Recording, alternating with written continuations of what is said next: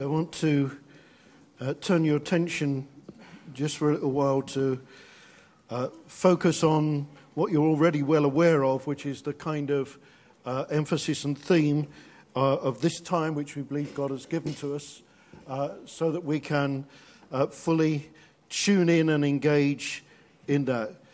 So you won't be surprised that I'm looking at Psalm 84 been an interesting and intriguing time in one respect for me because uh, there are many things uh, that uh, I, I have taught on, many things uh, I still thoroughly enjoy teaching on, uh, but we want to always focus in the thing that God is underlining and emphasizing. And uh, as we began to prepare for the conference, I was asked to speak on this subject, and I love this subject. I'm very happy to speak on this, particularly as we get down uh, through, this, through this particular psalm. Uh, Blessed are those whose strength is in you, who have set their hearts on pilgrimage. Because it's such a key, critical position that we have to constantly take. And so I spoke on that, and then I thought, well, for the sake of the church here, I probably ought to not speak the same thing again. On the other hand, after 30 or 40 years, they're quite used to hearing uh, things that they've heard before. So, and, you know, they're very faithful and very gracious, and they still keep coming and listening. So we trust that God's in it somewhere there. However, much as I wanted, I couldn't get away from this. And I actually believe that this is where God wants us to be and to focus and concentrate at this time. So I'm just going to read it through quickly. Um, I'll do it in English, or do you want it in Spanish or French, uh, uh, uh Portuguese? Portuguese? Uh, all of them at the same time. Okay, all right. How lovely is your dwelling place, O Lord Almighty. My soul yearns, even faints, for the courts of the Lord. My heart and my flesh cry out for the living God. That represents something that God has, has created in us a desire for Him. and I would just pause at that for a moment because I'm sure for many of you, certainly for me, it's so exciting uh, and so thrilling uh, to see everybody again. And interestingly, I find that on a regular basis. I've never yet prepared to come to meet meeting. The, oh Lord, I got to, I got to see that Neil Jakes again or that Daniel Jones. Oh God, give me grace to, you know, I think that what God does in us, He changes us and puts in His heart of love in us. Because it's, it becomes more when it's people that we don't see very often. And therefore, with your brothers and sisters from the other nations, uh, it's particularly exciting. I, I don't know about you, but uh, I find it, it kind of, I'm not known for excitement. I'm not known for expression. I take my pleasure seriously. But I just, I just feel that, that sort of. And I think we've kind of been expressing that, that sort of bubbling up, that overflow, that sense of joy at just uh, being together. We're kind of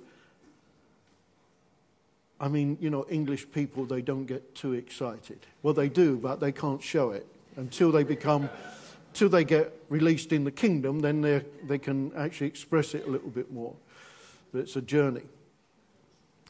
But we've, we've enjoyed, and it's great, and we're looking forward to it. But you know the thought that struck me uh, as I was looking at this, thinking about the desire that God has placed in us, uh, that yearning for Him because He loves us. And we're excited. I thought, what is God excited about? I mean, how we've received one another, that's great, and we, we, that will continue. And there's practical expressions, there's hosting, there's beds made available, there's driving to the airport and welcome packs and all these things.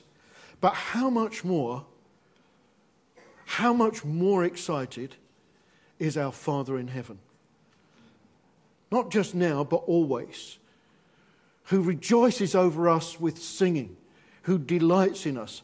There's a kind, and I want us to take a moment to kind of turn aside from our excitement of one another and greeting one another, which is pleasing to God, but to just take a few moments to think about how excited He is and how He feels as we come together. How much more He receives us than we can ever receive one another. And in order to do that, let's just reflect for a moment or two on kind of being received. Those of you who got kids, uh, you know what I mean when I say about uh, being received. If you've been away or you're coming home, you know, the kids delighted to see you. And uh, that's always, that's, that's a very precious thing. That's just one expression. I remember a particular expression uh, where one of my children, who will remain nameless to protect the guilty, uh, was so excited to see me, they ran down the corridor to greet me and somehow managed to put their finger in my eye, and I ended up in hospital. they meant well, it didn't always work out quite like it should.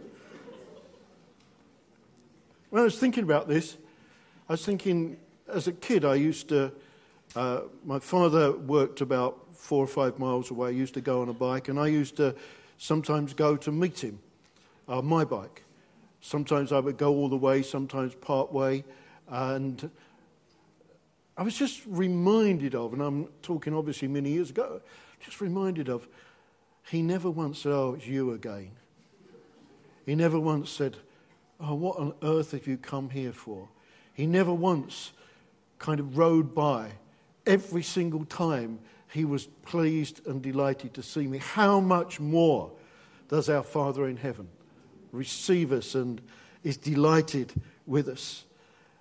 This one who gave his all for us, who came from heaven to earth for our sake. Bible says that he loves us with an everlasting love. Yeah? It doesn't change. It's not dependent upon how good, bad, or indifferent we are. His love never stops. This is the one who's excited because he's excited about you. You don't look convinced. So you have to help me. What you do is you turn to somebody like Richard. He's excited about you. Can you try and do that?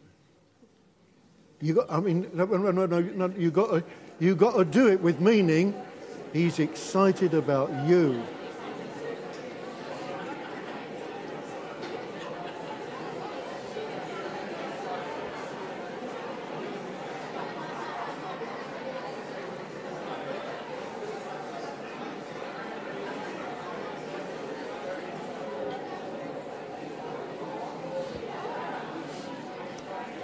I keep coming back to this.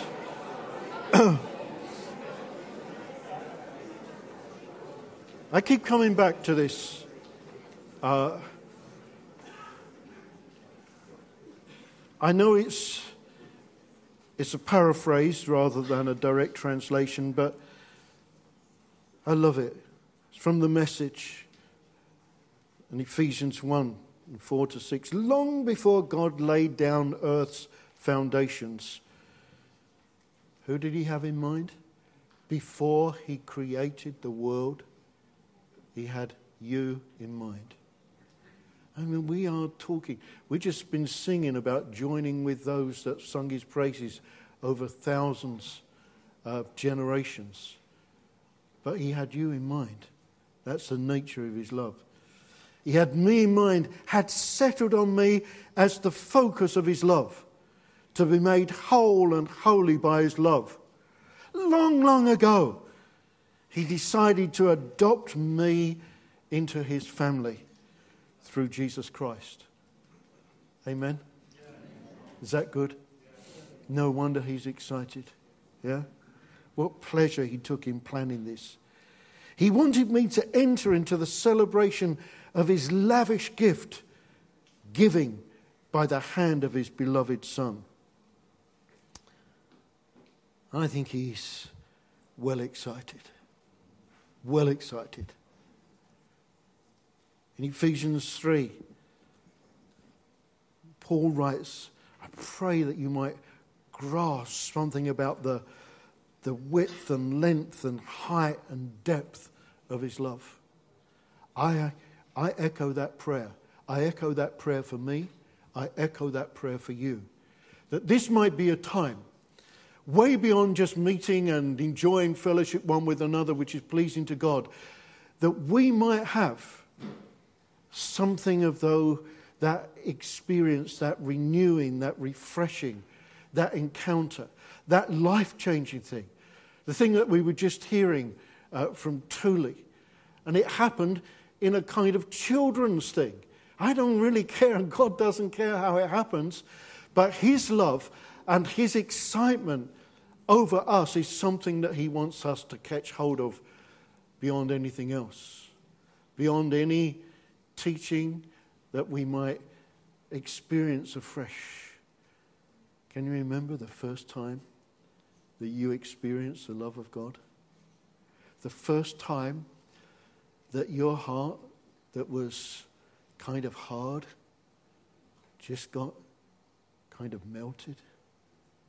You just, you can't really explain it. For me, it was a, the turning around of the whole of life. But it wasn't enforced from the outside, it was something that was transformed from the inside because God took hold of me where nobody was allowed to get near me. And I experienced His love. We sing that song, don't we? About His love melting our heart. That's certainly what happened for me. In Romans, he said, For I am persuaded that neither life nor death nor principalities, nor powers, nor any other creature can separate me from the love of God in Christ Jesus our Lord. Amen? Amen? Wow, what a love. What a love. From the one who came from heaven to earth. Here in his love, while we were yet sinners, Christ died for us. How great love how great a love that we should be called the children of God. This is very special. But you know, sometimes it's even more special for people who have not had the benefit of family. Some of you are in that situation, not had the benefit of that, that close and warm and natural family situation. How special that is. You know, I think, I think I'd like. Where is Nick here? Is Nick still here? He's out with the. Oh, all right, okay. I just think we, we have to make that what God gave him that he read to us this morning. We have to uh, hear that again, and read read that again. I'm one of God's kids. He likes me. Yeah? What does it matter? Whatever, what other people do. Yeah? Oh, come on, let's just lift our, our response to Him. Yeah? yeah? Let's just respond to Him. He's excited about us. He's the one who, who gave Himself for us. We're excited about one another, but how much more is He rejoicing over us with singing? His excitement extends. He says, Oh, how good and pleasant it is when brethren dwell together in unity. He's kind of, this is my enjoyment. This is God speaking. This is what I like. You know, when we can see brethren dwell, he loves that. You remember, he says that all men will know that you are, you are my disciples when you love one another. The love of God is made complete as we love one another. Uh, you know, it's good that God loves me and I love God. It's good that God loves Richard and Richard loves God. But the love of God is made complete as I love him and he loves me. It's the purpose of God. It's the purpose of God being made complete as we love one another. And you know that that's very interesting. If you look at the original of that word, all men will know that you're my disciples, you love one another. That word uh, in the original, I think it's pronounced genosko, is not a theoretical love. This, is this, this word describes a knowledge that's gained by experience, a knowledge which you've actually seen, that you've kind of rubbed shoulders with, you've had experience of this. First hand experience. So he's not talking about some community of shared interest. He's not talking about we're all part of the tennis club or the uh, or even, even all part of a church. But this is about being joined together and expressing that love to the point that people say, Hey, behold how they love one another. So he's excited and rejoices over us, excited about what he's prepared for us. I'm always intrigued by that scripture about good works that he's prepared beforehand for us to walk in. I'm looking for them. Yeah? I don't want to just be looking back. I want to be looking forward. Because it doesn't say, kind of, you reach the end of that and I don't know what else to do with you. It's good works which he prepared beforehand for us, for us to walk in. Hmm. Have you asked him lately? This God that's excited with you? This God that's rejoicing over you? This God that loves you with an everlasting love? Who's prepared good works? What's next, Lord? What's next? A year ago, I was doing just that. I was doing it not just on behalf of me, I was doing it on behalf of us. I said, What's next, Lord? And he said this to me spirit of adventure. I want adventure. I want to take you on adventure. And that's what we've been. That's what we're doing. That's what we continue to do. But you know, this is for us corporately, but it's also for us individually. What's next, Lord? I never want to get to a place where nothing more, done it all, nothing left but always to be looking for what's next because he has good works that he's already prepared beforehand for us to walk in, to agree. Hmm. You know, we're not talking something that's sort of way out. We're not talking something sort of beyond possibility. Spirit of adventure is simply this moving from, I wonder if I should, to simply, hey, this could be God. I wonder if I should speak to this person. Hmm, that thought could be God. It transforms the way we respond to it. I wonder if I should give this. Oh, it could be God that that thought has come. That opens us up to that forward movement, that spirit of adventure. And it's, it has practical outworkings. You know, recently there's been an opportunity for some to kind of, I wonder if I should give up my bed. Or it could be God. You know, there are lots of practical things. The other day, uh, our sister Sam was moving into a place, and there were a number of people that had the opportunity to say, hmm, I wonder if I should help, or it could be God. See, I want us to understand that walking with God is not some sort of out of body experience. It's very real, very practical, and very tied to the very reality that God is. So, here's a question that I'd like to rest with you for this period, for this time of conference, this time together. On this pilgrimage, will you please ask God, what is the next step? What is the next step for you? And what is the next step for whatever work or community or serving that you're involved in? Will you do that? Uh, you have to kind of satisfy me a bit better than that. Will you do that? Yeah, yes. Don't be shy. It's nice to speak to me. I'm very nice.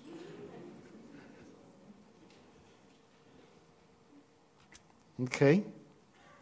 I was reflecting uh, a few days ago, uh, just coming down to this next verse. Even the sparrow has found a home, and a swallow a nest for herself where she may have her young a place near your altar, O Lord Almighty, my King and my God. Blessed are those who dwell in your house, they're ever praising you. Blessed are those whose strength is in you, have set their hearts on pilgrimage. And I was thinking about the times where we read when God said uh, to somebody, one of the prophets, What do you see? Those of you that know these stories would know, he said uh, in Jeremiah, what do you see? And he, he said, Oh, a, a branch of an almond tree. Well, that's not very spectacular.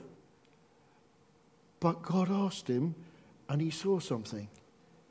Then the next thing was a, a, a, boiling pot tilted away from the north.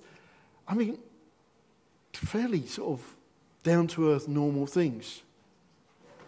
That, in fact, was actually God using to tell him about a movement of God. Amos, it was, what do you see? A plumb line. Zechariah, it was a flying scroll. So I was kind of thinking about this, and I felt that God said to me, What do you see? Well, my little study office looks out over the garden. And so I'm looking out of the window. And I saw something that I've never seen before, and actually haven't seen it in the day since. I saw birds catching flies. I thought, oh, I've never seen it quite like that before.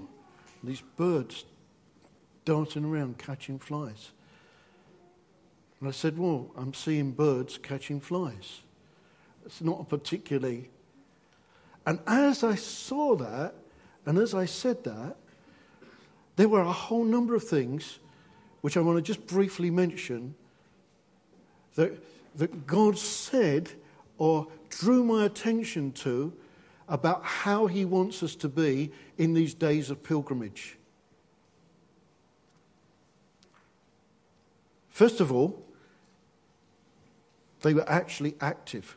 So you could say the birds were, were not passive. They were not like the fishermen sitting on the riverbank hoping that the fish will come along. This was this more the hunter than the, than the fisherman, actually doing something. Then I saw that there was a purpose. The birds had a purpose in what they were doing. Our purpose, I suppose, is always to please Him and who gave Himself for us but that has an outworking. Then I saw, and I listed all these things. It was just came one after the other, and I'm watching these birds, and uh, it, it was an impressive sight. flexible, ready to change, change direction.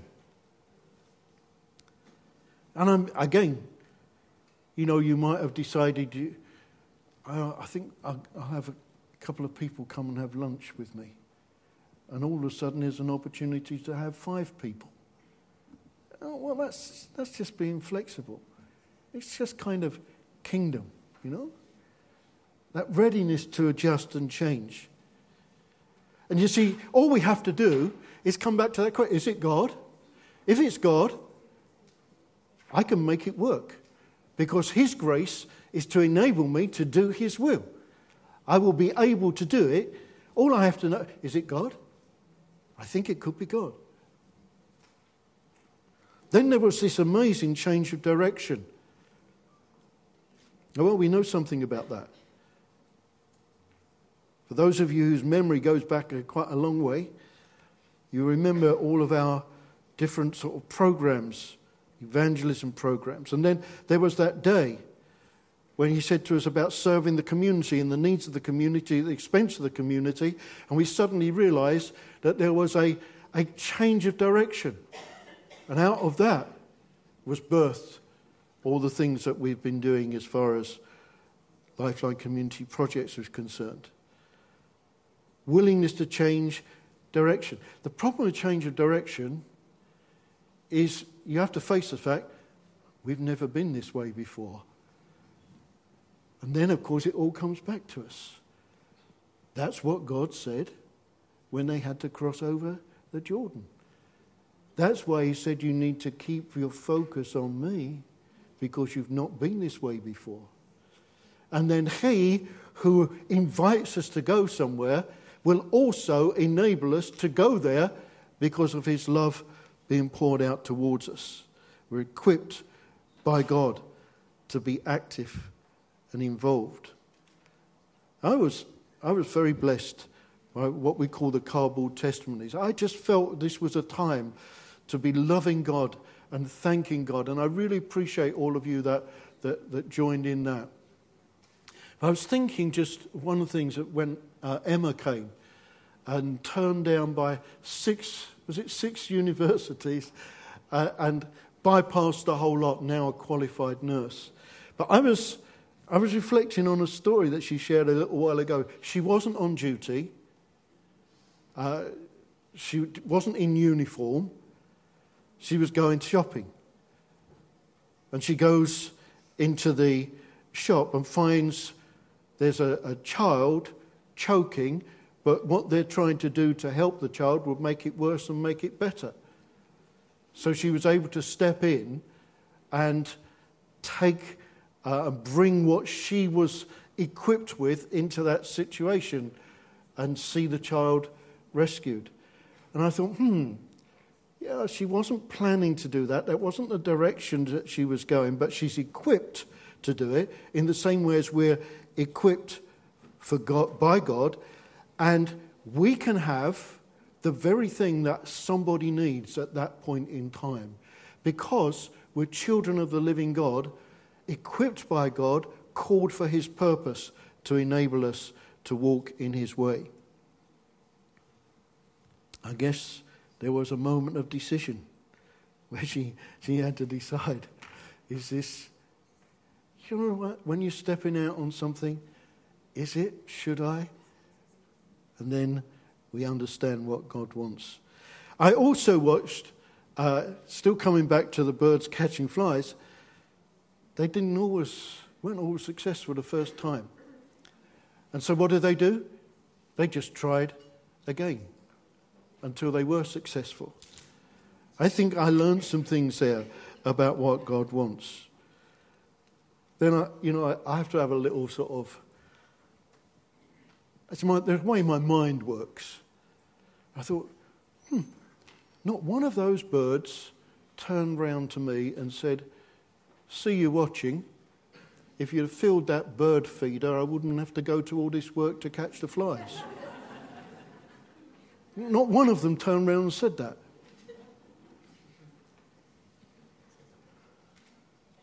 See, it's not about, oh, if only it had been some other way. It's about fulfilling and continuing in the purpose of God. Blessed are those whose strength is in you, who have set their hearts on pilgrimage, set their hearts to pursue the purpose of God for their time and their generation. I'm thankful that God has set us free from the past in order that we can go on pilgrimage, that we can move on. That there's nothing like a ball and chain round our leg. There's nothing that keeps us bound so we cannot move in the purpose of God. We are called by Him and free from the past. I saw Alan's uh, cardboard testimony, unable to leave his house. I remember those days. I knew Alan then. I remember trying to coax him into the car to go somewhere and completely bound with a most serious form of agoraphobia. Yeah. So God set him free. That was a kind of, in a sense, a physical type of restriction. Now you look at his passport. He's been in all these different places and all over the country, celebrating that God has set him free. Yeah? Praise God. We heard again in the testimonies about God setting us free. Number of people, interestingly, from those emotional things like fear. And then we know in the goodness of God that He has set us free and we're free indeed. You know, I travel, as you know, often in a plane. Many of you remember I, I traveled when 9 11 took place in America.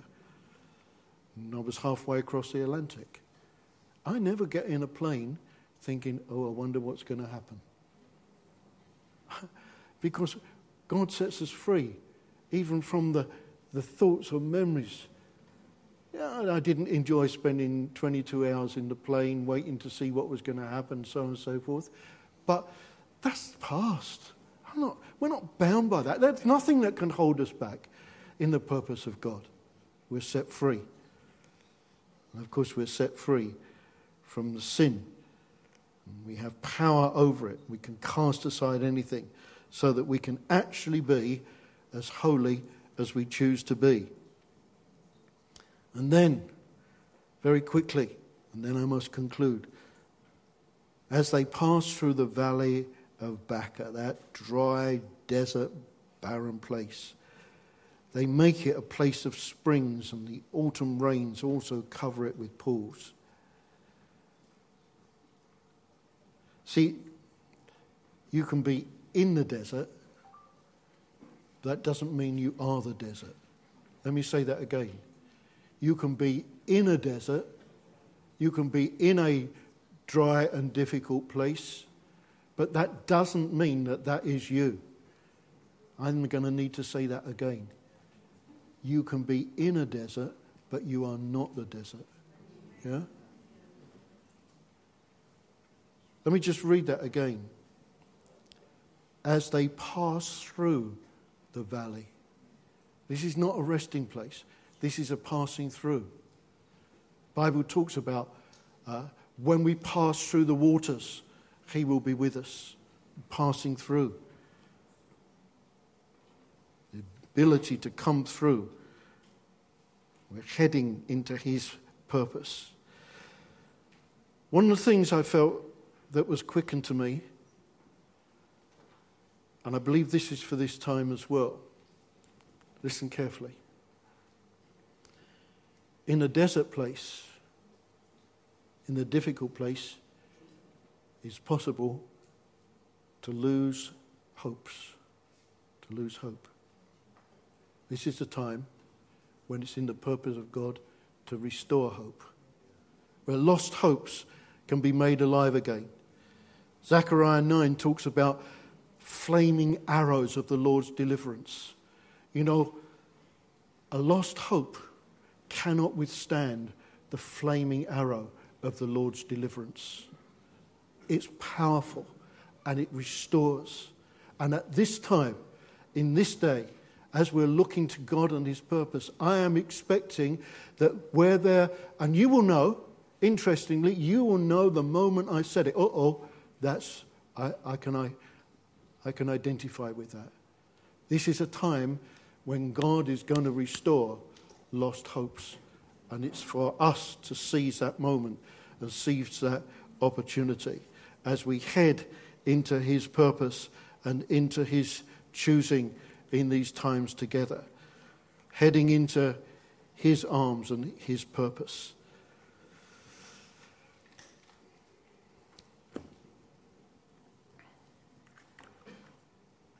He loves us. He's excited with us. He has things for us, particularly at this time. Ah, Nick's here. Can we just finish up? Nick, you come and read that again for us, and then we'll, we'll conclude with that, I think. This, this works out good that you're just back at this time because uh, I, want, uh, I want our focus as we started to recognize that we may be excited with being here and having the conference and going away and doing all those things, but our primary thing is to focus on the fact that He's excited and has purpose for us at this time. So that as we follow Him and as we pursue what He gives us and take these steps and respond to these different prompts and teachings and opportunities, we find that not only lost hopes restored, but we gain the next step. We begin to look forward. We begin to be a people whose hearts are set on pilgrimage, pilgrimage more than ever before. That we focus in what He's giving us and looking. Instead of, you know, we can end up in a sort of, yeah, well, yeah, trudging along, you know? And then we can look up and we can see, wow, now I see. Now I perceive. This is, our, this is the one whose love is so great for us. You are worthy of praise. You are worthy of praise. Day after day, you are worthy of praise. Forever you reign. Forever you reign. That's a concept I can't even get in my brain, but you never change. You're forever the same. I won't ever refrain or settle again. You died for me. When I tried to flee and turn my back on you, you never left. Just like your love, you never end. You are worthy of every breath my lungs can produce until there aren't any left. So I lift my voice. I lift my voice. Along with my brothers and my sisters, I lift my voice and we worship you. We worship you. That's what we were put on this earth to do, so we worship you. You, our comforter, our healer, our provider, our redeemer. We were once slaves to sin, but you paid the price for our freedom. And you paid with your life. You were beaten broken, torn apart from God, and died. Until on the third day, when again you would rise, defeated death so that we could know what it really means to be alive. And now you are enthroned on high. You are enthroned on high. Lord of all, you are enthroned on high. And in your kingdom, no one is thrown to the side. You have a perfect plan for each and every one of our lives. And you send your spirit to reside inside. So I thank you, Lord. I praise your name. I lift my voice to the Lord that never leaves us, never forsakes us, who unconditionally loves us, the perfect creator, a God who knows me by name, who takes delight in his people guards us from evil. My God is far from feeble. He is the all powerful, all faithful, all knowing, everlasting Lord, yesterday, today, and forevermore. the